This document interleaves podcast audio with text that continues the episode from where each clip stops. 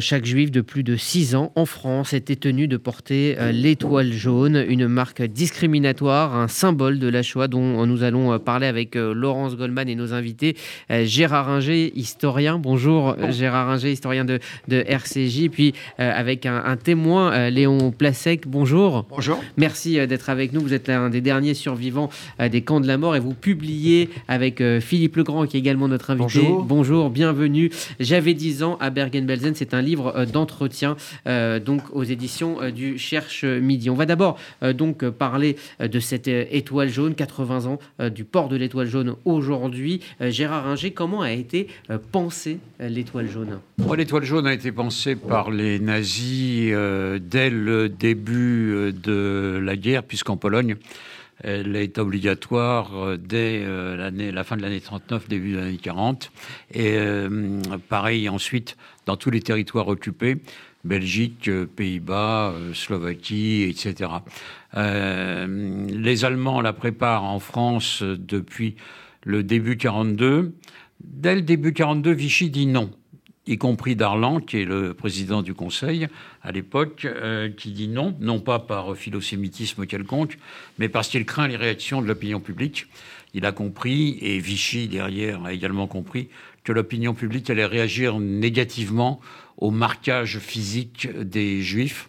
Autant les mesures d'éviction des juifs de la fonction publique en octobre 40 ou de nombreuses professions en 1941 euh, ne choquaient pas plus que ça l'opinion publique qui ne voyait rien ou ne voulait pas savoir, autant le marquage euh, visible par tous, c'est autre chose.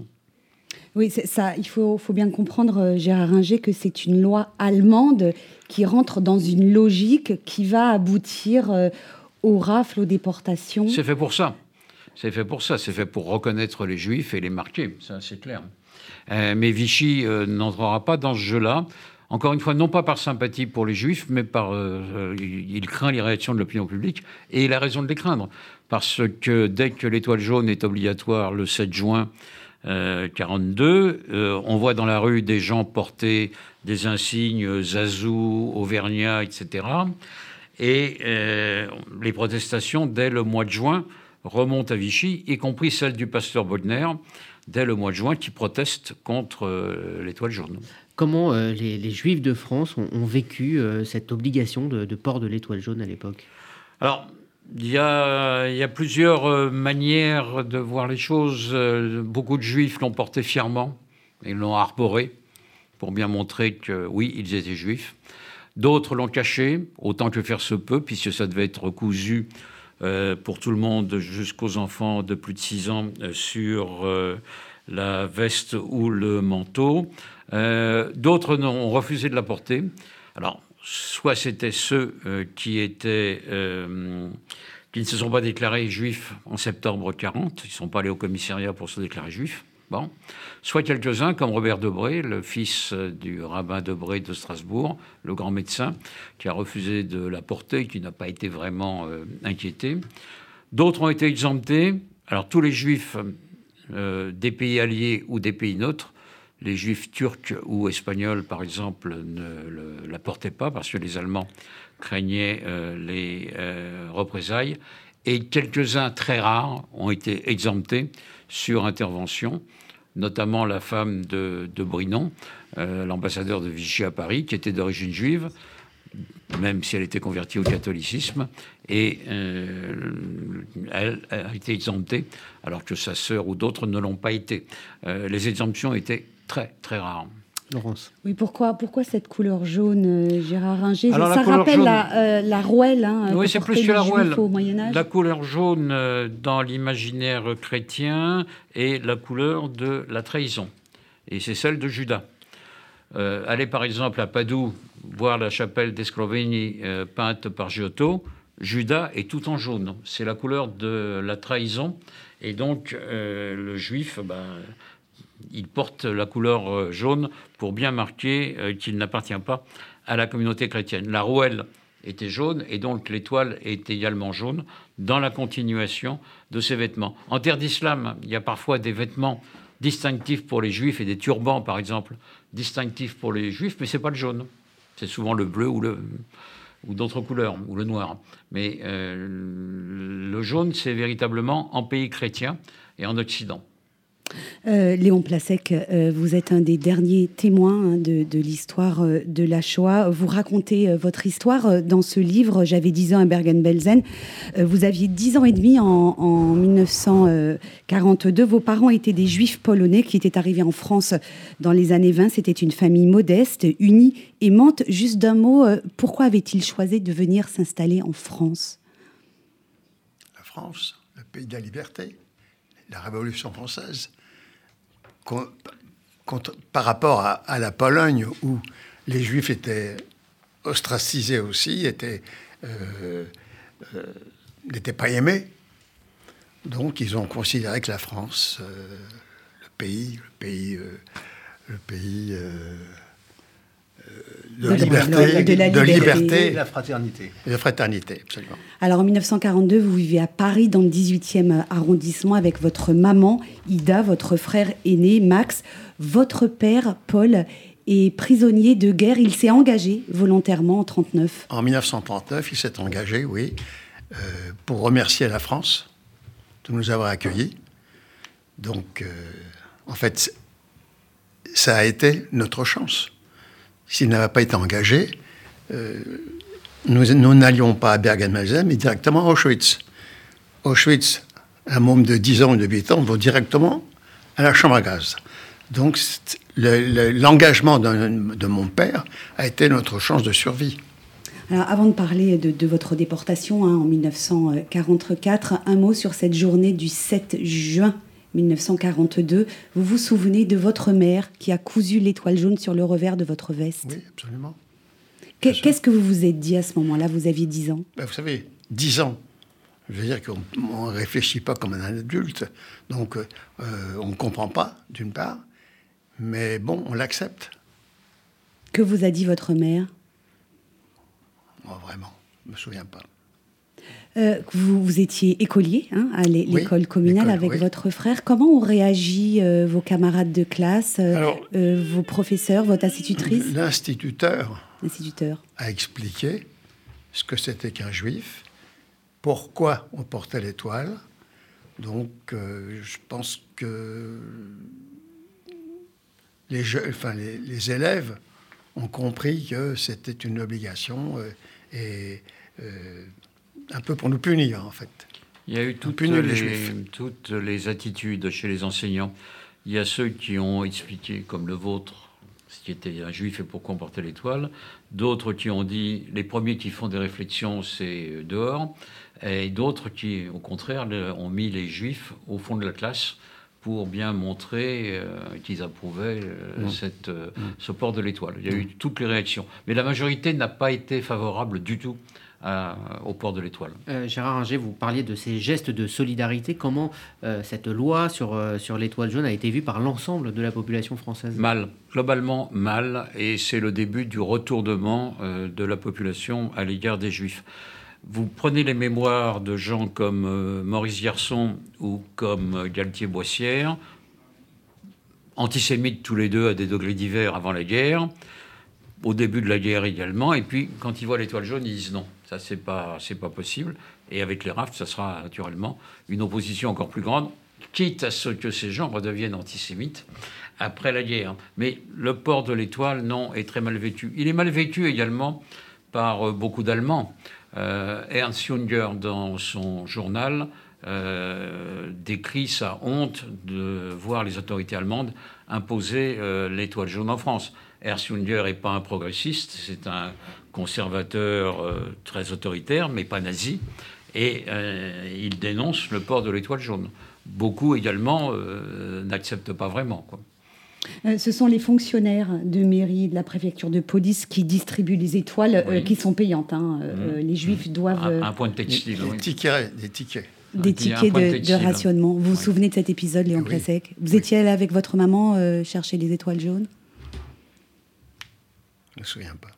Vous vous souvenez pas Est-ce qu'il y a eu, euh, Gérard Inger, des, actes de résistance, de protestation au, sein euh, euh, des fonctionnaires des préfectures et des commissariats? Non, pas directement, parce que c'était très difficile. mais ça a choqué certains policiers ce sont ces policiers qui, euh, réquisitionnés au moment de la rafle du Veldiv euh, le 16 euh, juillet, diront aux gens qu'ils sont allés chercher Préparez-vous, je reviens dans un quart d'heure.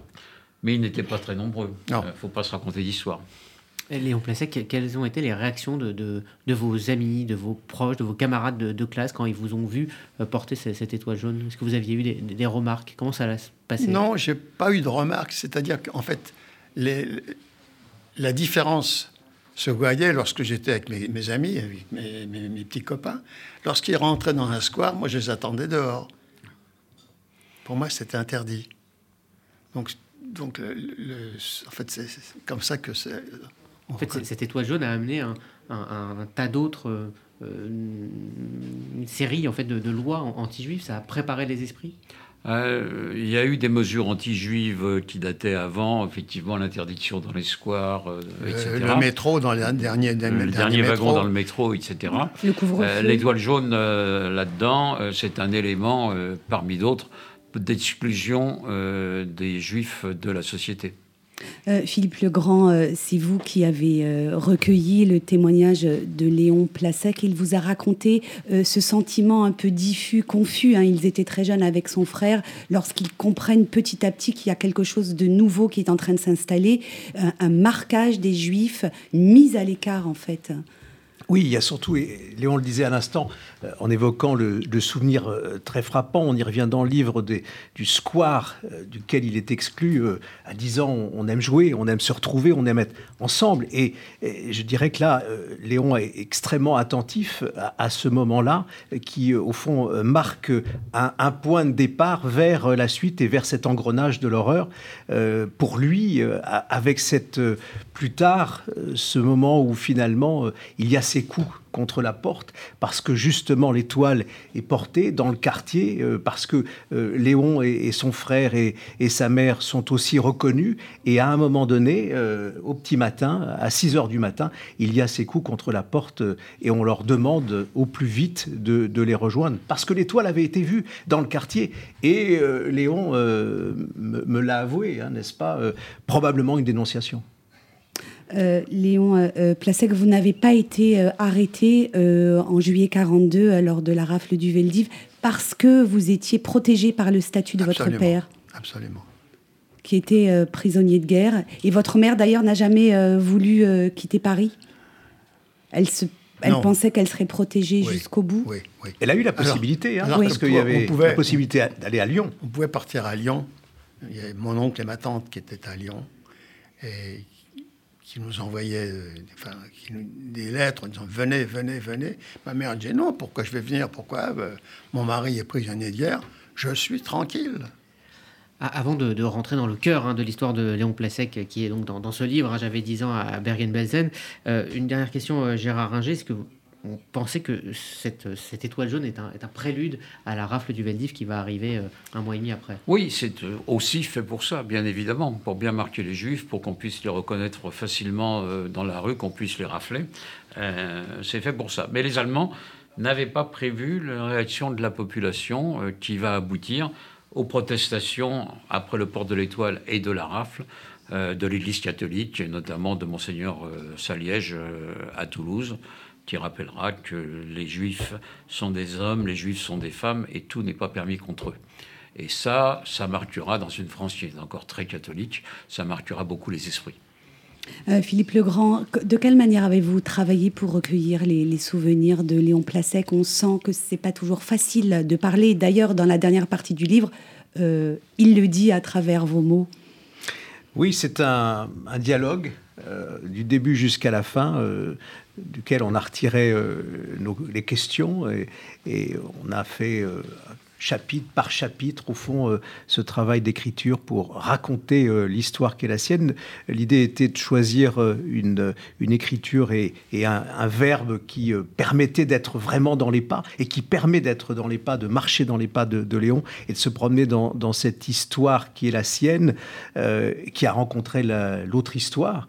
Et, et son, son, témoignage, parmi les derniers, est un, un témoignage qui éclaire parce que c'est son œil qui se souvient et, qui va petit à petit, au fil du dialogue, répondre à un certain nombre de, de mes questions au fond, euh, vous le savez, dans, mon métier, par ailleurs, euh, euh, ce, métier du journalisme, je n'aime pas l'expression interview, je préfère la, notion de conversation, peut-être parce que c'est au fond ce que l'un de mes maîtres, qui était Jacques Chancel, l'homme de radioscopie, a enseigné à un certain nombre de jeunes que j'étais à l'époque, cette nécessité d'être dans l'écoute, de poser la question et d'attendre la réponse, et peut-être au fond de ne pas poser tout de suite la question, mais attendre que le silence en soit une aussi. Et il y a eu entre nous euh, des larmes, il y a eu entre nous des silences, il y a eu euh, entre nous des questionnements sur, euh, l'homme, beaucoup avec, Léon, qui est, vous l'avez vu dans le livre, finalement plutôt un sceptique. Pourquoi est-il devenu sceptique?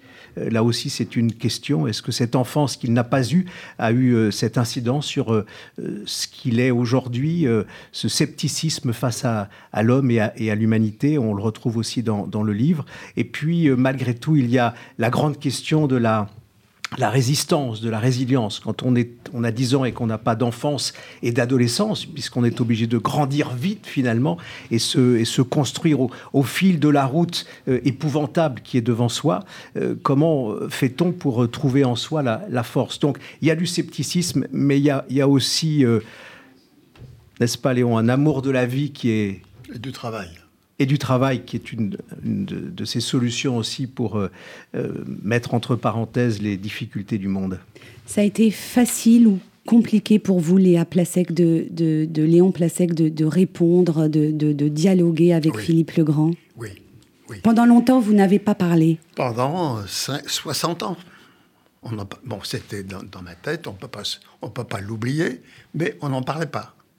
Et d'un seul coup, et toutes ces questions qu'il me pose, qui m'a posé, euh, ça a été un choc. C'est vos enfants, je crois, aussi, qui vous ont beaucoup incité, vos petits-enfants aussi, qui vous ont encouragé à raconter. Marc, et pas loin, Marc, ton fils. fils et votre petite fille aussi, euh, Sacha, vous posez des questions. Tes euh, enfants, tes petits-enfants. Le livre est là aujourd'hui. Oui. C'est un document. C'est un, document. Et regarde tout ce qu'on nous dit aujourd'hui. Ce livre est un relais de la mémoire à transmettre. Absolument. Est-ce que l'époque que nous vivons euh, actuellement vous inquiète et vous a poussé à, témoigner après de, si longues années d'absence? Non. Non? Non, je suis pessimiste. Donc ce qui, ce qui arrive aujourd'hui, c'est un événement, hein, c'est un événement euh, mondial, bon, mais il n'y aura pas eu cet événement, il y en aura eu d'autres, et il y en aura encore d'autres. Pour moi, l'homme n'est pas, euh, comment dirais-je, l'homme, L'homme n'est pas bon, l'homme a des, bon. des, tentations terribles. Le, simple fait de, banaliser la Shoah aujourd'hui, euh, euh, est-ce que cela vous, vous, inquiète? Que cela devienne un, fait historique euh, dont on s'éloigne? Non, pas du tout. Ça, ça, sera un fait historique, comme la guerre de 1914, comme la guerre de 100 ans, comme les, les guerres napoléoniennes. On en parlera comme ça. Sans cette spécificité du, du génocide. Absolument. Enfin, c'est mon point de vue. Votre point de vue. Euh, pour revenir au témoignage que vous nous livrez, c'est un témoignage très fort et très bouleversant euh, sur, ce que vous avez vécu à Bergen-Belsen à 10 ans. Vous avez été arrêté finalement en février 44 avec votre mère et votre frère. en mai, en mai, 44, Vous avez été arrêté et conduit à Drancy. Arrêté en février. vous avez d'abord passé trois mois à Drancy. Trois mois à Drancy. Là, ça a été une première expérience très éprouvante, d'autant que vous ne saviez pas ce qui allait vous arriver. Personne ne vous disait rien même personne ne savait ce qui, ce qui, allait arriver. On ne raconte pas aux Juifs, attention, euh, vous êtes dans trois mois, vous allez partir, on va prendre le train. Euh. On parlait de Pichipoy. Oui. J'ai arrangé Pichipoy, c'est, c'est comme ça que les Juifs appelaient les départs vers l'Est, hein, une destination inconnue. Absolument, absolument. Euh, c'est le mot qui était effectivement employé dès 42-43 pour désigner c'est là où on allait, dont on ignorait tout.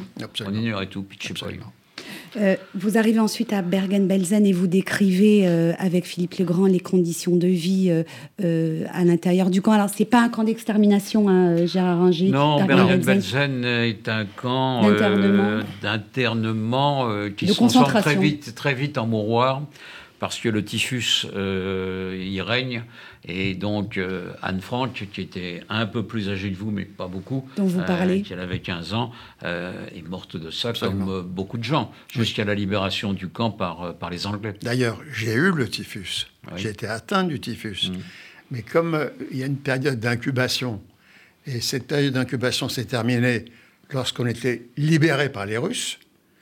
Mais si, oui, enfin non, parce que on a fait un voyage de Bergen-Belsen. Ah bon, parce que Bergen-Belsen, ma connaissance, non, non, c'est les Anglais. Par les Anglais, les Anglais. Ils ont une marche de la mort. Oui, mais euh, qu'est-ce que Tu parlais oui, du, typhus. Vous avez, vous avez eu le typhus. Donc, j'ai eu le typhus, mais si j'avais attrapé le typhus huit jours avant, oui. donc cette période d'incubation aurait eu lieu à Bergen-Belsen, et je, serais mort, quoi. Et, euh, bon, enfin, Bergen-Belsen, c'est un, un camp euh, euh, qui n'est pas de la mort, non, dans lequel on meurt. Les rats, les, les, les, les poux, on, est, on, est, on a des milliers de poux, tous les jours on se dépouille. On enlève nos vêtements et on tue les poux tous les jours. Et l'absence de nourriture dont tu la, Oui, l'obsession de, la faim. les appels, tous les jours, appels. Donc, euh, Bergen-Belsen, c'est à côté de Hanovre, dans le nord de l'Allemagne. Les températures, c'est c'est pas euh, c'est pas euh, c'est pour la Méditerranée, non, c'est très froid. Très froid. Au niveau des habits, on avait on a nos habits qu'on a amenés de Paris, de, enfin oui, de Paris, donc il reste pas grand chose. Et les seuls habits qu'on pouvait prendre pour se couvrir un petit peu, parce qu'il fait très froid, c'est les habits des cadavres qu'on déshabille. Il faut raconter également que votre mère qui travaillait euh, dans le con volait du pain. Oui, ça lui est arrivé de voler. Alors que c'était une femme très droite qui respectait tout, là pour nourrir ses enfants. Elle a volé une fois. Une fois du pain. Une fois du pain. Pour vous le donner. Euh, sur quoi on s'appuie pour survivre lorsqu'on est un petit garçon de 10 ans avec son frère? Bon, Je ne sais pas. Sur votre mère? Ah oui, de toute manière, oui. Si on est vivant, c'est grâce à ma mère.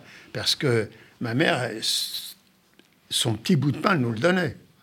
Enfin, elle gardait un petit bout, mais elle nous donnait la, elle, vous donnait l'essentiel de ce qu'il vous fallait pour essayer de tenir. Et c'est ce que tu dis effectivement et que tu, tu, tu vas jusqu'au bout de ce moment-là, qui est un moment, euh, au fond, euh, difficile, puisque avec le recul, euh, et tu le dis aujourd'hui, c'est elle qui vous a sauvé. Elle s'est dénutrie complètement, enfin, à notre profit, au profit de mon frère et de moi. Et c'est d'ailleurs pour ça qu'elle est morte. Elle est morte après, après votre départ. Hein, les, les, SS Alors, fuient les, bombardements des Alliés. Lorsque le camp de Bergen-Belsen était les Anglais approchaient du camp de Bergen-Belsen, ils ont évacué, nous ont évacués. On est donc pendant 15 jours, on est parti dans un train, et ce train allait n'importe où. Il allait à droite, c'était les Allemands, les Anglais, donc ils revenaient en arrière. Il allait à gauche, c'était les Américains, qui revenaient en arrière. Donc pendant 15 jours, on a voyagé. Et au bout de ces 15 jours, les, Allemands, voyant qu'ils allaient être pris, on décrochait la locomotive et sont partis avec la locomotive. On, devait, ils devaient exploser le train. Ils n'ont pas eu le temps. Donc on est descendu du train et puis bon, ma mère pouvait plus marcher. je raconte dans l'histoire, dans, le livre, on a trouvé une brouette et on l'a ramenée au village. Et donc, euh, enfin, dernière fois que je vois ma mère, elle est couchée. On défait les bandages de ses, de ses jambes et des dizaines de poux apparaissent. Je m'évanouis par le typhus, par le, typhus, et quand je me suis réveillé, on m'a dit que ma mère était euh, enterrée.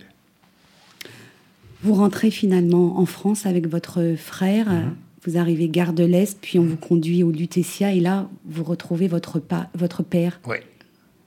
oui. Et la vie. Alors, il demande où est maman. On lui explique que maman est restée en Allemagne. Et puis, bon, euh, donc la vie continue et, on, redémarre. Mais enfin, on redémarre difficilement. Il faut chasser les horreurs de l'anormalité. Il faut se reconstruire, se resocialiser. C'est ce que vous dites dans le livre. Sur quoi vous êtes-vous appuyé? Sur les études, hein, vous, vous avez été, racontez-nous, vous êtes allé voir votre, votre ancien directeur d'école. Oui. Et euh, il m'a fait un mot pour aller au lycée, directement au lycée, mais en cinquième. Donc, j'ai n'ai pas fait la sixième. C'est difficile.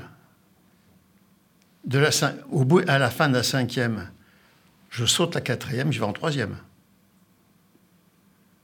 Deuxième langue, la géométrie, je crois qu'on apprend en, quatrième.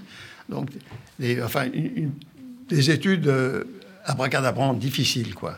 Et puis, euh, en troisième, je me rends compte que mon père ne pourra pas... Enfin, moi, c'était la médecine. Et je me rends compte que mon père ne pourra pas subvenir à des longues études. Je rentre au collège Turgot, au collège Turgot faire de la comptabilité. Au bout d'un an, j'arrête j'arrête euh, l'école et j'apprends métier de tailleur. Donc toute la journée, je suis tailleur et le soir, j'étudie. La famille Dor et, Léon, euh, dans la, petite pièce hein, que vous aviez aménagée, qui est une pièce multifonction, où on ne sert pas, où on fait sa toilette et où on travaille. Et, c'est toi qui, euh, justement, euh, à la lueur d'une petite lumière, le soir, tu, travaillais sans compter les heures pour essayer de t'en sortir. Merci Léon Placec, merci Philippe Legrand. Vous reviendrez très prochainement sur RCJ. Nous consacrerons avec Sandrine Seban une émission essentielle, une heure d'émission à, pour euh, raconter, euh, raconter ce livre. Un dernier mot, Gérard. un dernier mot. Euh, beaucoup de juifs sont restés à Paris avec l'étoile jaune visible jusqu'à la fin de la guerre. C'est-à-dire qu'après les rafles, les grandes rafles de juillet 42, Vichy a renaclé de plus en plus à donner son concours, ce qui fait que beaucoup de juifs parisiens, notamment, portaient l'étoile et ont été libérés avec l'étoile. Merci Gérard Ringer pour euh, toutes ces précisions 80 ans après donc euh, le port de l'étoile jaune et puis euh, merci à vous Léon Plasek d'être venu avec Philippe Legrand. Merci. donc ce livre j'avais 10 ans à Bergen-Belsen, vous, vous, avez bien fait Laurence Goldman de dire que on en reparlera plus longuement dans un essentiel entièrement consacré donc à ce très beau témoignage.